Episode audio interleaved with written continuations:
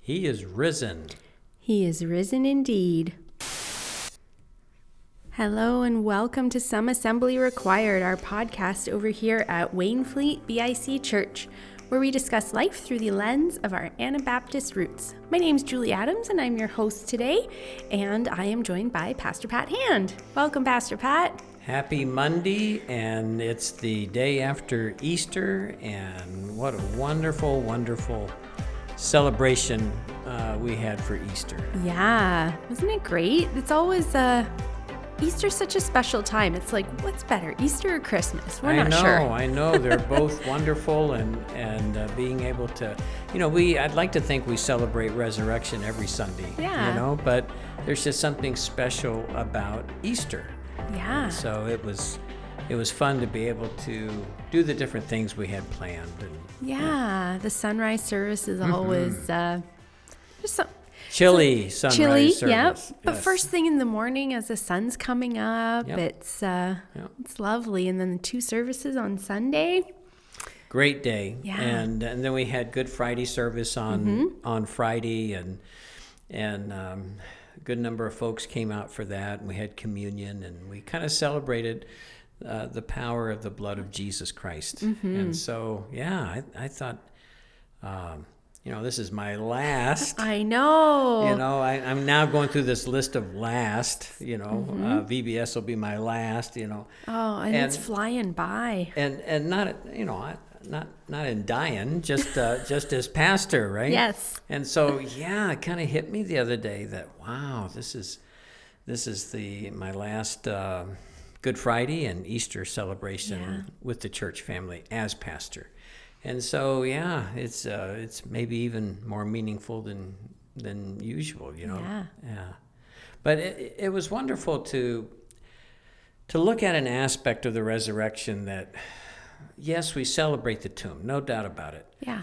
But the disciples didn't celebrate the empty tomb from the get-go. No, they were... I don't know. Sometimes I feel like they were a bit confused, maybe, or... Definitely there was confusion. But, to really fully grasp, you got to go... You got... In order to perceive what this is all about and the difference that it made in us as Christians, you really got to take the story before the resurrection. Right.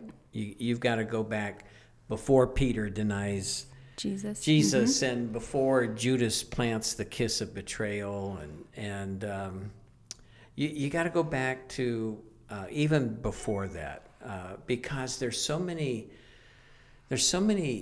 important truths that Jesus was trying to teach the disciples, and on three occasions he taught them that he was going to go to Jerusalem. He was going to be, injustice would be served upon him, and he would suffer, he would be tortured, and then he would die on the cross. Mm-hmm.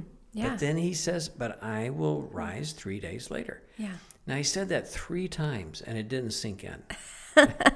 Well, but in their defense, if someone told you that, and you'd never seen that happen, or that was sort of, it's a bit of a foreign concept. This is like a one-time in the whole entire history of the world thing that has happened. It is. So it is. In their defense, I can see why they would... What a pushover you are.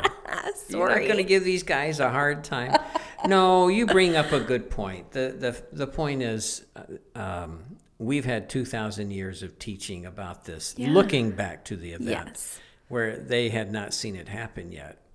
And it's interesting, there was a point where they were trying to dissuade Jesus from going to Jerusalem and finally gave up, to the point where Thomas, doubting Thomas, where Thomas said, well, let us go, let us also go, that we may die with him, Yeah. Thomas was the life of the party. He was kind of the Debbie Downer. But they understood that Jesus could be killed. Yeah. That part they understood. But I think what they didn't understand was his mission. They kind of thought that, all right, he's Messiah. He's going to teach Caesar a lesson. He's going to throw these Roman occupiers out of here. That wasn't his mission. Do you think his disciples also thought mm-hmm. that he was setting up an earthly kingdom, like Renee talked about on Palm Sunday. Yes, I do, because I think that's one reason Judas betrayed him. I think Judas,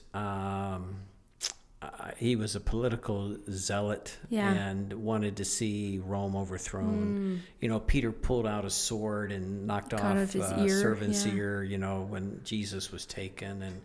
And several of the other disciples really kind of saw the political part of it, you know. Yeah. And so Jesus had really, for 3 years, been trying to teach them about the kingdom of God, bigger than any earthly kingdom that they were expecting him to overthrow. And instead of being armed with a sword, he's armed with something that I think is even more fierce mm-hmm. to some people, and that would be love. Yeah. You know, he's teaching, you know, love your neighbor as you love yourself. You know, he was teaching, love your enemies and forgive those that hurts you, and mm-hmm. and don't seek revenge, and all of these things that that doesn't jive well when you're expecting somebody to come in and ride a white stallion and lead the army against Rome.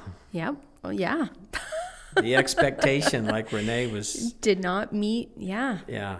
So their expectation did not meet the reality of Jesus mm-hmm. and his mission. They could not understand God's kingdom is bigger than all of that, right? Yeah. And I think as an American, we see that in the evangelical church in the States, particularly this idea of Jesus. You know, he was a Jew, but really he'd be an American if he was on the earth today, you know, and he'd be a Republican. Yeah, for sure. So I think even today, Christians have a hard concept of understanding what the mission and the message of Christ. Yep. I think they still get it wrong today, right? Yeah. Yeah. So, it was interesting that here are these disciples that, oh man, maybe people are in good company today. They just kind of find themselves in a time of unbelief. They've mm-hmm. just been slapped around in life, and faith has just kind of been pummeled out of them, you know? Yeah. And the last 2 years, what we've gone through, and I was talking to a young mom from our church, bumped into her at the grocery store, and I just asked, how much of your groceries gone up, you know? And you know, I mean, people are thousands of dollars a year more with the same income, you know. Yep. And so it can be discouraging if there's more month than there is money. And I think people have just gone through a tough time, whether it's politics or whether it's COVID or whether it's mm-hmm. finances. And so I think this Easter, what Jesus was facing and the disciples is very similar today, you know, of what people are having to endure or going through in their lives. Mm-hmm. So I think this message is really important, that God's kingdom, we can't lose focus that everything we're struggling through on this earth is so small in comparison to God's eternal forever kingdom. You know, mm-hmm. and that's what Jesus was trying to get across to these guys, you know. So Jesus resurrects, but these guys don't believe it.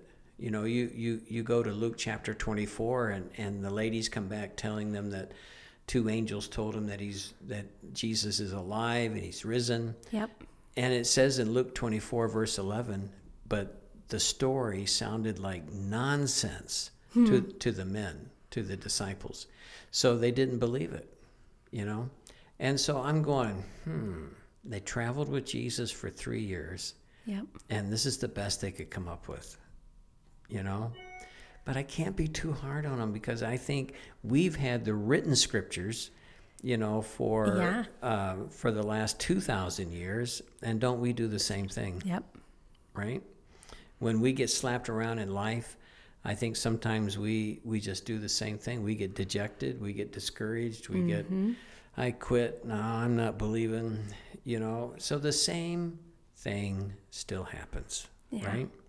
And I think when Paul wrote in Romans chapter 6 this powerful statement that the Spirit of God who raised Jesus from the dead lives in you. Mm-hmm. And just as God raised Christ Jesus from the dead, he will give life to your mortal bodies by the same Spirit living within you. Man, this is resurrection power. This is the result of Christ going to the cross and then resurrecting. And so for over a week, these disciples are living and languishing in this unbelief and being discouraged and frustrated and just, they just feel so down. Yeah. You know, everything that they thought was going to happen didn't go that way. Materialize that way. So was all this a sham? You know, that's where the nonsense, they can't factor it. So, you know, it's kind of like you want to ask yourself, you know, the same question. Maybe somebody listening today, my question is, do they need a new day? Do they need new hope and new life? Mm-hmm. I'm glad the story doesn't end there, even with the resurrection. I'm glad that the story goes on where in John 21, they're dejected, they're discouraged. Mm-hmm. They said, I'm going fishing, which is what they used to do, right? So they're falling back on what they used to do. Go with what you know. Go with what you know. And so they fish all night and they don't catch a thing. I mean, that's adding insult to injury, right? Yeah. And so they look on the shore early in the morning and there's a guy there. And so what's Jesus do? You know, Jesus, he did a men's breakfast. Yeah. Which, guys, we're having another one May 7th. Yeah, so, 8:30 a.m. All right, boy, that's a shameless plug, isn't it? But we find Jesus on the shore. He's got breakfast going. He's got fish in the pan. He's got bread that he's cooked. And so they recognize him, and they swim to shore, and they row the boat, and they have a net full of fish that Jesus had told them where to drop their nets. And so they're, I mean, wow, it's the good old days again. Yeah. You know, he's alive. And I think what's interesting here for this Easter for us to remember is that the resurrection birthed the church because Jesus ascends back to heaven. He tells the believers to wait in Jerusalem and to be in prayer and waiting. The beautiful story of Pentecost, where God's Spirit is given to each of these folks, and they go from dejected and frustrated and just shuffling their feet and mumbling to themselves and unbelief. They go from that to a group of energized, passionate followers of Jesus who Peter at Pentecost, he's the guy who preaches the message where 40 days earlier he had denied Jesus 3 times. Yeah, I love that's crazy. And so you go from a denier to somebody who's professing who Jesus is in a powerful way. 3,000 people come to know Christ. And the early church is birthed into this fire, into this passion and the Spirit of God at work. And religion couldn't do that. Mm-mm. You know, trying to psych yourself up only lasts so long. Yeah. Something supernatural happened to these guys and to the men and women, to the followers of Jesus. And so much so that Peter, who led quite a movement to reach Jews, and then he led the church as an early church leader in Jerusalem, and he wrote 2 New Testament books. Here's a guy who probably in his 60s is crucified, but he didn't feel worthy to be crucified, so he did it upside down, Jesus. Right? Yeah. He's crucified upside down, which would be excruciating. Yeah. And then you got somebody like Thomas, doubting Thomas, who was ignited in his faith and preached all over the Orient. The Middle East ends up being martyred in modern day what today is India, and is buried there. You know, Mary Magdalene was a prostitute who became Tradition says that she became a pastor in what would today be Turkey.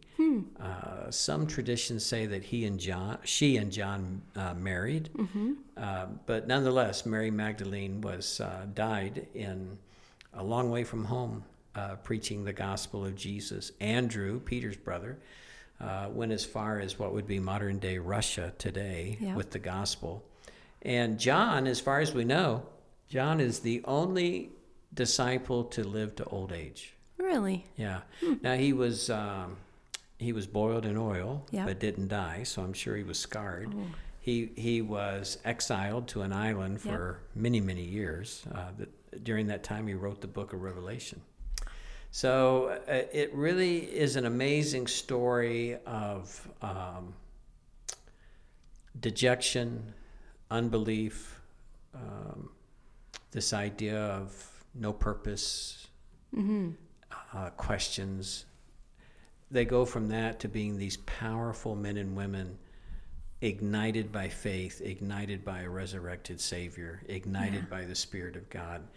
And I just think that is the message we need to hear today. I think the church today, not only our church, but the Big C Church, needs a brand new excitement that can't be psyched up. It is a visitation of the Holy Spirit of God to revive us, to empower, ignite, impassion our faith once again.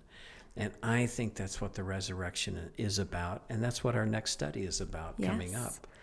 Yes, life on purpose, or on purpose. On purpose, yeah. So we're looking at well, what is that? If what you're saying is right, if we're to be living in light of the resurrection, then I go on to say we need to be living in the light of the imminent return of Jesus Christ. And so if we are to live this impassioned, ignited life because of the resurrection, we have this purpose that at any moment Jesus could return. What does that life look like? Yeah. What does a follower of Jesus, what should be on purpose in our life? What should we be doing? How should we be? Yeah. And so we're going to look at that in the next series, Beyond Easter. Yes.